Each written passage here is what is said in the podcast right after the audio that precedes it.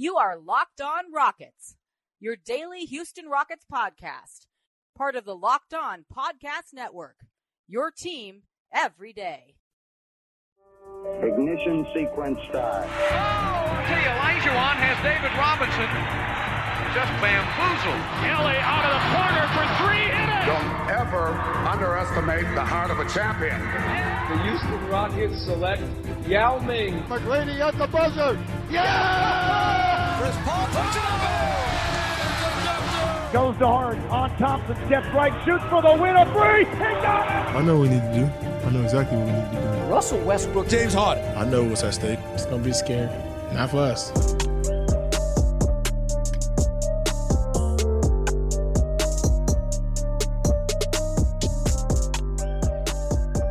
November 25th, 2019. A day that may very well go down in infamy as Eddie Johnson takes on seemingly all of Rockets Twitter in one fateful Monday afternoon. What's up, everybody? Welcome to another episode of Locked On Rockets, your daily podcast home for everything Houston Rockets basketball.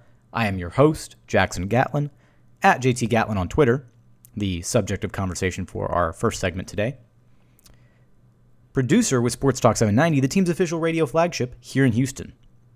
Now, before I dive into the Eddie Johnson Twitter saga, I have to put a bit of a disclaimer on this episode. I am struggling with a bit of a sore throat and a runny nose, so I promise to do my best to not sniffle my way through this show. And if I can help it, I won't do it at all. But it's there because I try to record this as a little one off so if I sniffle, my apologies. Just putting it out there. There goes the one that I'll do. So sorry. Anyways, back to Eddie Johnson. Best remembered for hitting the game winning three in game four of the 1997 Western Conference Finals as he finished his career with the Houston Rockets.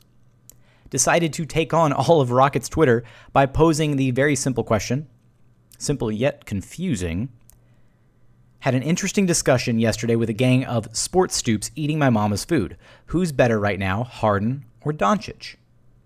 And then he proceeded to post a poll, which is, at the time of this recording, sitting at 53% voting Harden, 47% voting Luka Doncic.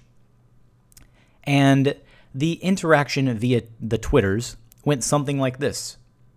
There were three specific Rockets Twitter fans who decided to jump in on this thread, and one who I think got Eddie Johnson pretty good, honestly. I think he warranted a block from Eddie by the end of it all, so kudos to him. But we start off first with somebody who says, I certainly prefer watching Luka. I'm tired of the foul seeking that Harden does. Rockets fan number one comes back. Luka does the exact same thing, LMAO. He studies Harden. Eddie asserts, no, he studies LeBron. And we come in Rockets fan number two. Should we believe you or Luka's own words where he specifically said he studied Harden? I'm not sure. Rockets fan three. And there's video of him saying it too. Folks don't want to give credit to Harden. Back to Eddie. I have video of him last week on national TV saying he has patterned his game off of LBJ since he was a kid. That's why he plays like LBJ. Back to Rockets fan number 3. Okay, reference for those who are wondering question mark. Also pretty sure he could be influenced by both of them. He was only 10 years old when Harden started playing and slightly younger when LeBron did. Back to Eddie. He has also said LBJ is by far his favorite player. Back to Rockets fan 3. Didn't say that Harden's his favorite. Said his game was influenced significantly by him. Yesterday's matchup had plenty of examples of that. And we're back to Eddie. Ha, no. He didn't keep shooting threes and went 2 of 15. Sorry, no, it wasn't. With terrible formatting, by the way, I will throw out there. The tweet was just like seven extra space marks. Like, just, what's going on? Back to Rockets fan number one, who takes the cake. Luka's shot 14 threes. What do you mean he didn't shoot threes? Back to Eddie. He was 5 of 14 and James Harden was 2 of 15. You do the math. Rockets fan 1. Wow, big difference, huh? The point you were making is Luka doesn't keep shooting threes when he clearly does. And we're back to Eddie. Okay, first grade alert. The point was, son, James Harden was off and he kept bricking, and that's a negative. Pass the ball or create a three for someone else like Luka did. Okay, bell just rang. Go to recess. Eddie thinks he's very funny.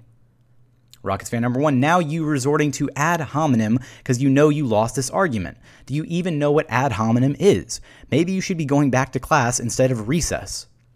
And we're back at Eddie. Class. Why? I made mine, so now, youngin, go back to studying and make it yours. I know what finish line is, and now I just sit back and enjoy. Hey, hopefully I will see you in a spelling bee soon. Is ad hominem from European descent? Rockets fan 2 chimes back in and corrects Eddie by correcting his spelling of the word descent, which was hilarious. Back to Rockets fan number 1. European descent you're making yourself look like a clown. Ad hominem is a logical fallacy in which the user attacks the opponent instead of the argument itself. Eddie Johnson, I was being funny, you stoop. He loves that word stoop. I swear. Says it all the time. Rockets fan number one, ah, you were being funny. Should have known since that's what clowns do, right? Make people laugh. That's it. That was the tweet that did it. The tweet that broke the camel's back. Eddie retorts with, you're getting you sorry, you getting personal, youngster. You know I gave you some attention and now you are not thankful? Well, you will be punished now. Enjoy your alone time. And Eddie proceeds to block Rockets fan number 1. I opted to not throw out their usernames simply because I don't know if they would want that. I'm trying to, I guess, not divulge that. But you can go find it on Twitter. It was a pretty funny interaction. And overall, it is a little silly that Eddie comes out here and asserts that Luka has modeled his game more after LeBron James, who plays. Luka plays nothing like LeBron. I mean, you can maybe make an argument for the passing, I suppose, but when has LeBron ever been known as a shooter? When has LeBron ever been known as being a crafty player who relies on his ability to start and stop on a dime? Or his way that he relies so much on footwork and finesse. I mean, yes, LeBron is capable of some of those things. I'm not taking anything away from LeBron. He's arguably the second greatest basketball player ever for a reason. But Luka did not model his game after LeBron James. He modeled it after James Harden. There are plenty of examples of that. In all the matchups last season, in just the matchup yesterday, there's plenty of examples where you can draw direct parallels to James Harden, and Luka Doncic. Luka plays just like James does. And so Eddie, I guess getting a bit senile there in his older age, decided to poke the bear that was Rockets Twitter and cause a scene yesterday. It's pretty hilarious, honestly. If you're not on Twitter, I'd suggest you go check it out. If you are on Twitter, you probably already saw it. But I figured I would lead into our segment with that because Rockets fan number one over there, he hit the nail on the head. Eddie was acting a bit of a bit of a fool, bit of a clown. So with that, I leave you the Eddie Johnson Twitter saga from Monday afternoon, November 25th, 2019. I hope it was entertaining. And in the following two segments, we'll talk a little bit Russell Westbrook, a little bit roster construction as a whole, and how that falls squarely, obviously, on Daryl Morey's shoulders. And we'll get there in just a moment. And we're back in here at Locked On Rockets, your daily podcast home for everything Houston Rockets basketball. Russell Westbrook. I want to spend a segment on Russell Westbrook because I don't want to have to do it in a recap episode where I'm cramming in stats and other numbers from other players and trying to talk about the context of a game. I just want to talk Russell Westbrook here for a moment. And it's fitting that I do this now because I'm actually going to be teaming up with Salman Ali here in probably about the next week or so as we do a joint podcast together to really pick apart Russell Westbrook as a Houston Rocket, his fit so far to this point in the season. But one thing that I want to touch base on right now concerning Russell Westbrook is I don't understand the people who are labeling this Russell Westbrook James Harden pairing a failure. Does it fit as seamlessly as the Chris Paul pairing did? No. And that's because they're two completely different players. But again, what we've seen out of these two guys so far, we've seen glimpses where when Westbrook plays to the level that we know he's capable of playing at, this team looks really good. When Russell Westbrook is running and gunning with those Russ only lineups, with the second unit lineups, this team looks pretty solid. This team has had dominant stretches. But overall, it's a team that's struggling with injuries. It's a team that has lost Gerald Green for the year, that has lost Eric Gordon until the end of December. It's a team that is missing any type of length to play in the wing spots. It's a team that has faced a lot of challenges just 17 games in. And with that said, it's hard to want to paint this experiment a failure or hard to sit here and say we should ship Russ back out for other pieces or that we should blow the team up because there's no way that this team's winning a championship. Are there concerns? Absolutely. The defense has got to find some level of consistency. Offensively, the Rockets have been fine. Even with James Harden getting double teamed, the Rockets' offensive ratings in the Clippers game and in the Mavericks game, I don't have the numbers right in front of me right at this very moment, but they were fine offensively. They can put up points. This team will have no issue scoring the basketball. It's about playing defense. It really is.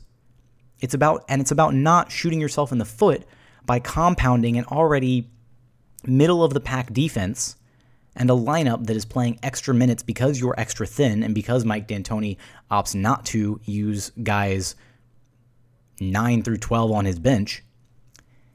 It's about not compounding your already middle of the pack defense by making mistakes offensively. And it's really easy to say to sit here and just say, "Oh, well they should just hit more threes." But that's an easy way out.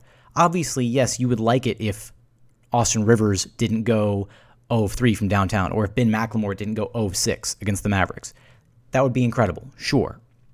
But defensively, the team gave up so many opportunities to the Mavericks, and they gave, they had a slow start, and none of this, none of these issues are directly caused by Russell Westbrook. Like, I'm sorry, Russell Westbrook, for the most part, has played well in a Rockets jersey.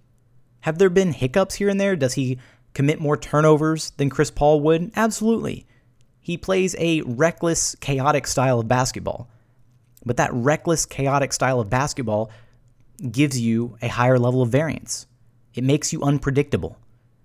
And regrettably, the Rockets became predictable with James Harden and Chris Paul because you knew exactly what they were going to do every single time down the court. They weren't going to push the pace and get out in transition. That wasn't the game plan the last two years. They were going to slow things down, they were going to hunt for mismatches, and basically you had Chris Paul playing a poor man's version of James Harden's game, where he was hunting for switches on bigs, trying to beat players off the dribble that he really couldn't beat anymore due to his declined athleticism. And so you had this very one dimensional style of offense. And unless James was pouring in 40 or 50 points a night, you know, his whole unguardable tour type thing, you weren't winning games. It took James Harden moving mountains to make that team good last year. It really did. But now with Russell Westbrook, you have a guy who changes the dynamic of the team, who can give you some actually he can he gives you a different dynamic, he gives you another layer to the offense. And I don't see any issues with that. Has it worked out perfectly so far? No. There have definitely been some hiccups. But overall, Westbrook, especially in these last handful of games, I know there was the three pointer that he shot at the end of the Clippers game, and that one was questionable. He had time to maybe drive the ball in, but it's the end of the game. It's a high pressure, high pressure situation, and he saw the shot clock running down, or he saw the game clock running down, and decided to take a shot. He was open, and if the shot had gone in, if Russell Westbrook had hit that shot, the narrative would have been completely different. It really would have. Because that's just how basketball works. That's how we remember it. We remember it as a loss. And we remember it as Russell Westbrook missing that shot. But I'm fairly certain that most people, had he made that shot and had the Rockets come away with a win against the Clippers, most people wouldn't have been questioning the shot. Because most people would have been extremely happy about getting the win and happy that he had the guts to take the shot things of that nature. So, yes, there are some questionable shots still from Russell Westbrook. But in the last few games, we've seen him fill in this role even more so, where he is opting to not take shots and try to facilitate for his teammates, where he's giving up the wide open three point looks and instead choosing to drive the ball in and facilitate or get shots at the rim. Again, in the Mavs game, he was 9 of 10 at the free throw line. Should have had more assists than he did, but nobody was hitting shots. So I'm not ready to label this Russell Westbrook trade, this Russell Westbrook pairing with James Harden a failure because there's so many other variables for this team that come into play that can be credited for the losses so far this season. Again, and they're 11 and 6. People would act like the Rockets haven't won a single game this season because they want to point the blame at somebody. Because the Rockets are on a three game skid. Everybody's unhappy. Nobody wants to. Everybody wants an easy answer. We'll put it that way. Everybody wants to point the blame at somebody. And because Russell Westbrook is the new guy, and because he's not a great shooter, and because he has had a few hiccups here and there, people want to point the blame at him. And because James Harden's getting a double team and not able to play his normal brand of basketball, and because he had a poor shooting night, people want to point the blame at him, maybe. But overall, I'm not happy with what I'm seeing on social media and just talking with people in general about Russell Westbrook. Because so far his fit has been, again, not as ideal as Chris Paul's would have been, but he gives you a new dynamic. He gives you a different look. And to Russ's credit, he hasn't had the true blue roster that he should have had to really run and gun with this second unit. Eric Gordon was playing the first part of the season injured secretly until the news came out and he opted for the knee scope or arthroscopy. Yeah, there we go. And so Russell Westbrook was pay- playing with an impaired Eric Gordon in his second unit. And at the same time, he's got all these new guys surrounding him. He's got Mike D'Antoni still tinkering with the lineups here and there. Russ hasn't had a chance to really thrive with the second unit. When he gets a fully healthy Eric Gordon, when he gets an Austin Rivers who isn't shooting, what is it, four of 30 or something, he's shooting like 15% over the last seven games. It's an abysmal shooting percentage for Austin Rivers. And then when he gets Ben McLemore, who is essentially filling that Gerald Green role when he gets him rolling again. I think the second unit can do some damage. I think that Russell Westbrook gives the Rockets the competitive edge because you can't question his heart. You can't question his drive, his motivation, his will to win. He's going to do whatever it takes to win. Is he going to always make the right read? Is he going to make the same play that maybe Chris Paul would have made? No. Maybe. He's different. He's just a different player. But we have an entire season to go of basketball to play. We have many more games for this team to try and win. And again, the Denver game was winnable.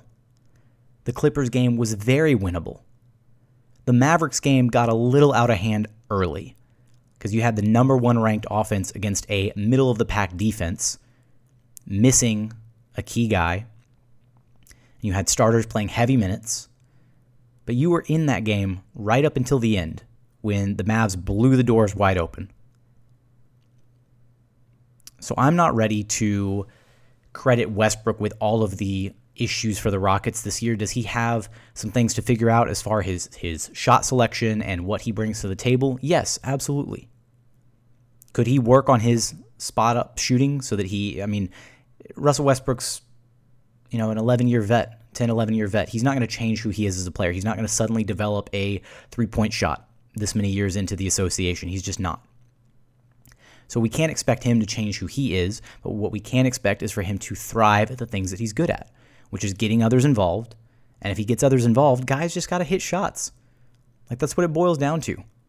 Rockets shot a woeful three point percentage, and therefore Russell Westbrook, who was turning down open looks trying to get other guys involved, suddenly it looks like he's not doing his part because he finishes the game with a one to one assist to turnover ratio, you know, six assists, six turnovers, or whatever it was. But again, not ready to call it quits on Russell Westbrook. This team has the potential. And we'll talk a little bit about the roster as a whole here in this next segment. But first, a quick message from our friends over at Audible. Audible has the world's largest selection of audiobooks and audio entertainment. You can start listening with a 30-day Audible trial. Choose one audiobook and two Audible originals absolutely free. Visit audible.com slash lockedonnba. Now, if you're listening on the go, if you can't visit Audible right now, you can find this and all other offers from Locked On sponsors at lockedonpodcast.com slash offers. And we're back here for the final segment at Locked On Rockets, your daily podcast home for everything Houston Rockets basketball. Talking Rockets roster as a whole. Coming into the season, I was actually really impressed with this roster. I was firmly behind the signings of Tyson Chandler and Thabo Sefolosha. I thought that Russell Westbrook was going to be able to operate with more space than he's ever had in his career before with all these shooters around him. And so far, that hasn't really been true. The roster as it stands right now is missing a couple guys. Obviously, mentioned it earlier, you're missing Gerald Green for the whole season. That hurts. Losing Eric Gordon the way that you did, plus his lackluster start to the year, hurts. So not only are you undermanned, but once you lose your two shooters, suddenly the rest of the roster starts to show its weaknesses, I guess. You don't really have any defensive stoppers. Your two best defensive players are PJ Tucker and Danuel House. Harden can play defense when he's locked in and engaged, but for the most part, he's not, again, I'm not going to say he's taking plays off, but that's just not who he is. When he's extremely locked in and engaged, he's a good defender, sure. We can call him an above average defender and an excellent post defender. But your two best defenders are PJ Tucker and Danuel House. Clint Capela has been huge anchoring the paint, grabbing 20, basically averaging a 2020 over the last, what, six, seven games, something of that nature. So Clint Capela has really upped his play after coming to the season a bit sluggish, maybe not doesn't didn't quite have his stamina where it needed to be. Mike D'Antoni kind of let him play himself into shape. Maybe still na- had that nagging shoulder injury. Whatever was going on with Clint, he has looked incredible over this last stretch of games where he's basically averaging 20-20. So Clint's holding it down. And those are your those are your three defensive minded players right there on the roster. Regrettably, Thabo Sefolosha, he wasn't going to get you more than 10 or 15 minutes a night anyways but he's such an offensive liability in the sense that he's just got that slow release. He's a hesitant shooter. Can't really put the ball on the floor and create or do anything on that end. So he's largely unplayable. And when they do play him, it's D'Antoni plays him for two, three minutes at a time just to get his guys a breather. Tyson Chandler works situationally, but for the most part, Tyson can't play against a lot of the younger, faster bigs in the league especially if you've got Tyson in a situation where he has to be switching and getting out to the three point line, he's going to get burned. So that leaves you with roughly a seven man roster. And then you've got your young guys. You've got Chris Clemons, you've got Gary Clark, you've got Isaiah Hartenstein. But overall, this team has a glaring need for a true eighth man off the bench because you've really got Eric Gordon, and Austin Rivers, who are your sixth and seventh guys, respectively. I don't think Ben McLemore should occupy that eighth spot. He does right now, but the Rockets have a clear need for either a defensive wing or maybe a tweener of sorts. You know, a 3 4 combo kind of guy. Let's think, you know, Marcus Morris or Marvin Williams, something of that nature kind of a 3 4 tweener who can shoot from outside, who can play, doesn't have to be lockdown defense, but basically somebody who can slot into the 3 4 spot that Danuel House and PJ Tucker occupy. Because the Rockets have been missing that specific person ever since they lost Luke Moute and Trevor Ariza. Because overall, that 17 18 year worked so well because you had three 3 and D wings in Trevor Ariza, PJ Tucker, and Luke Moute, who could cycle all the minutes at the 3 4 spot. And then you had James Harden, Eric Gordon, and Chris Paul, who could cycle all the minutes at the two guard spots. And then you had Clint Capela and Nene, who cycled the minutes at the five spot. That was your killer lineup. And Ryan Anderson was still kind of mixed in there a little bit, but he got phased out near the tail end of that season.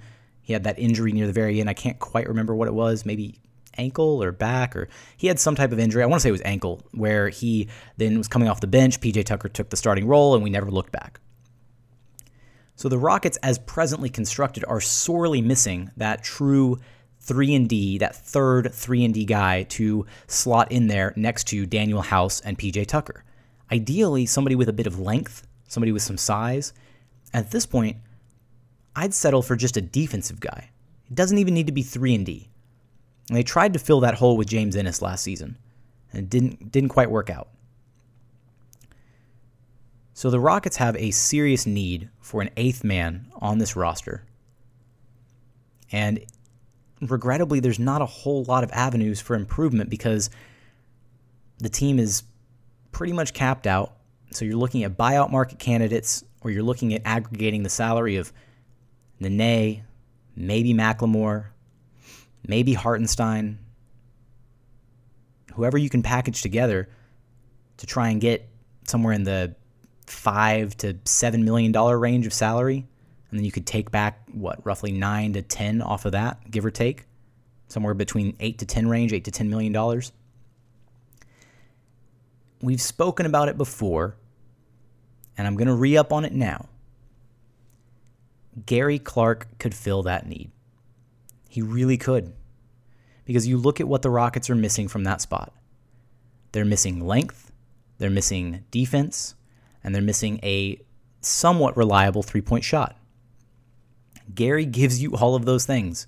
So, whatever Mike D'Antoni did to, or sorry, whatever Gary Clark did to Mike D'Antoni to not warrant receiving playing time in a lineup that has nobody over six foot six, that has nobody or very few players that are truly defensive minded when the team's struggle is on the defensive end, it's just remarkable. And in a game like the Mavericks game where nobody on the bench is hitting shots, give them a shot. Give Gary Clark a chance. Give Chris Clemons a chance.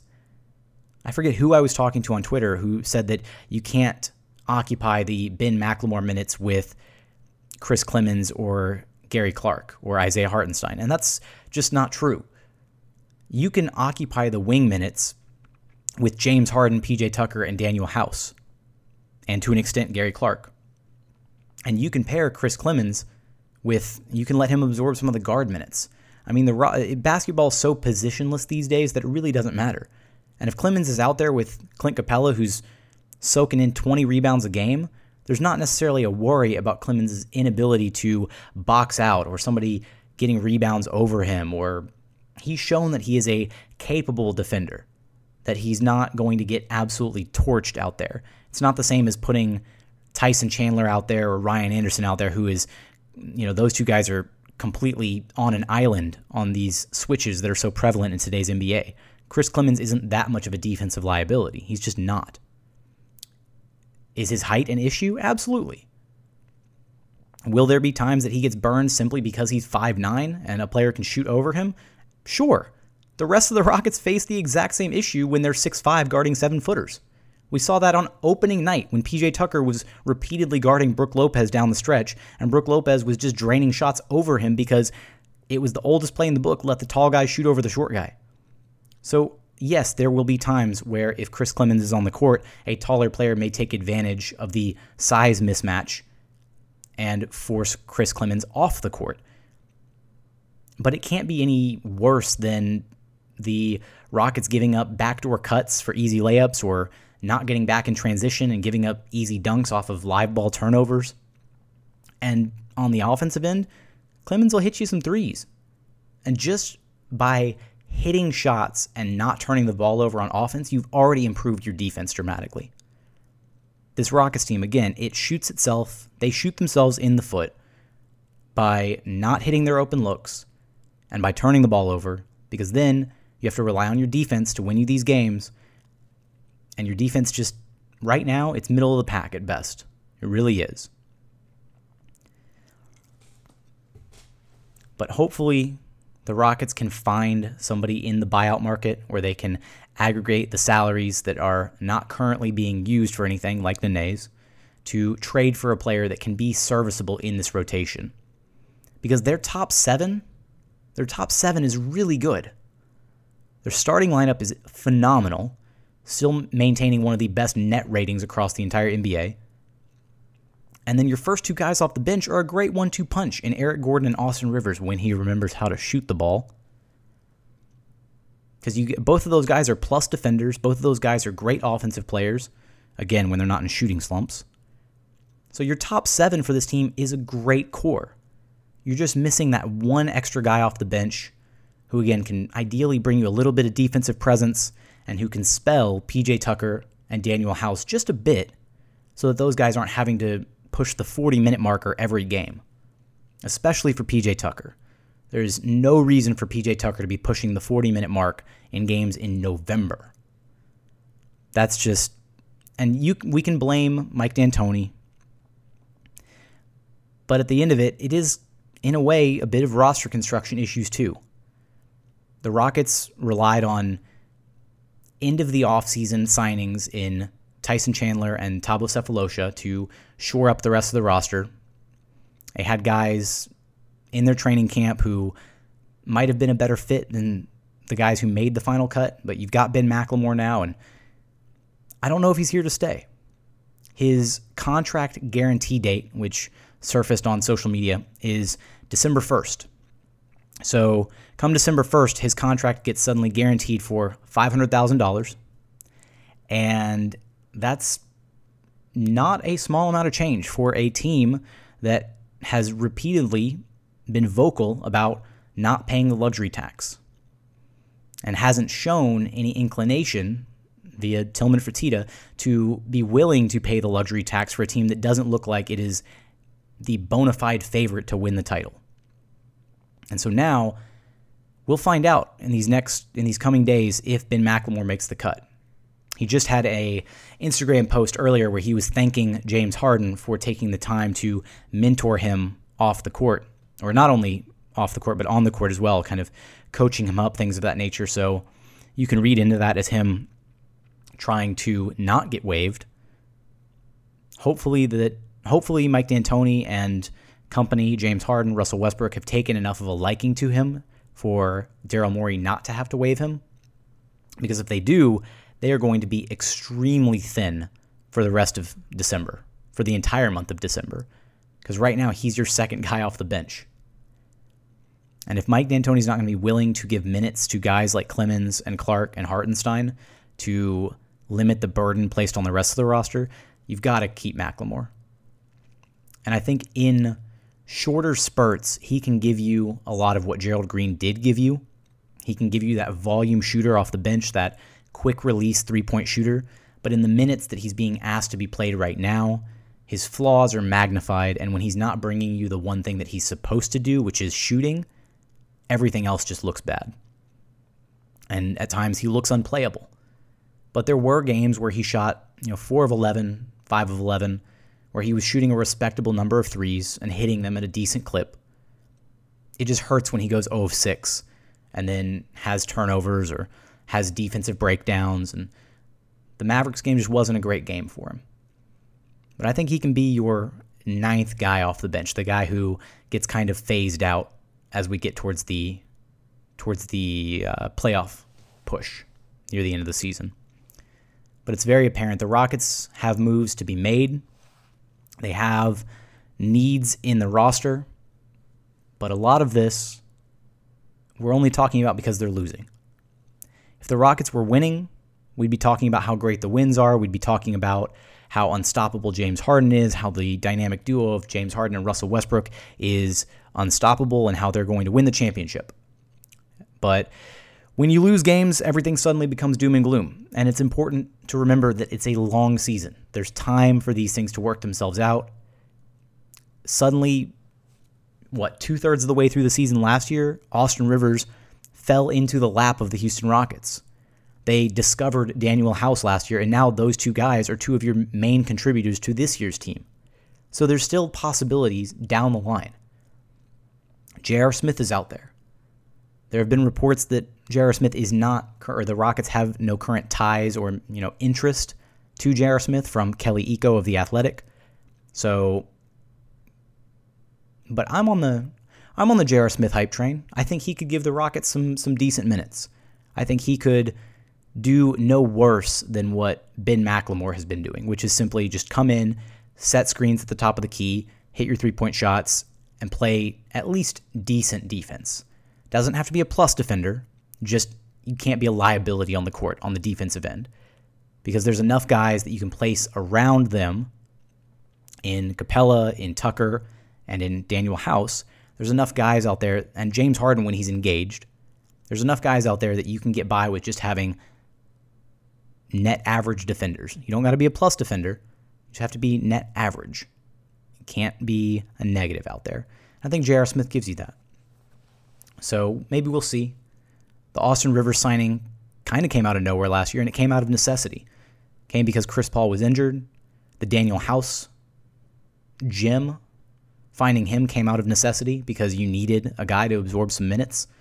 And so maybe this Rockets team that is undermanned, that is missing its sixth man of the year, and that is has a significant need at the wing spot currently maybe this team finds another diamond in the rough. Maybe they find another player who can come in and provide some meaningful minutes.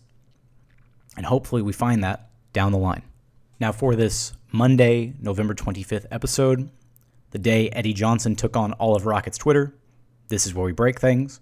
As always, thank you so much for tuning in. If you want more content before our next show, social media is where everything's happening. Eddie Johnson's on there. I'm not going to drop his handle. I'm on there at JT Gatlin. Our special analyst, Mr. Ben Dubose, is on there at Ben Dubose, and of course, the show is on there at Locked On Rockets. Past that, there's Facebook, which can be found at facebook.com slash lockedonrockets, the website, lockedonrockets.com, and of course, our email address, lockedonrockets at gmail.com. All of these are different ways that you can consume content about your Houston Rockets. You can ask me questions about the team, make suggestions for the show, place advertising inquiries. Really, it's just a way for you to reach out and let us know if there's anything that we can do to improve this experience for you, our listeners. Beyond that, if you'd be kind enough to subscribe and rate the show on Apple Podcasts, Google Podcasts, Spotify, Himalaya, wherever it is that you listen to your podcasts, if you could please subscribe and give us a five star review. That's how you get the benefit of episodes that go straight to your inbox before they're published to the previously mentioned social media channels and we get the benefit of looking attractive to potential advertisers and keeping this business model rolling along as the most regular podcast covering Houston Rockets basketball. Again, for this Monday, November 25th, the day that will go down in infamy, this is where we break things. As always, thank you so much for listening, and I hope to have you back again very, very soon, right here at Locked On Rockets, your daily podcast home for everything Houston Rockets basketball.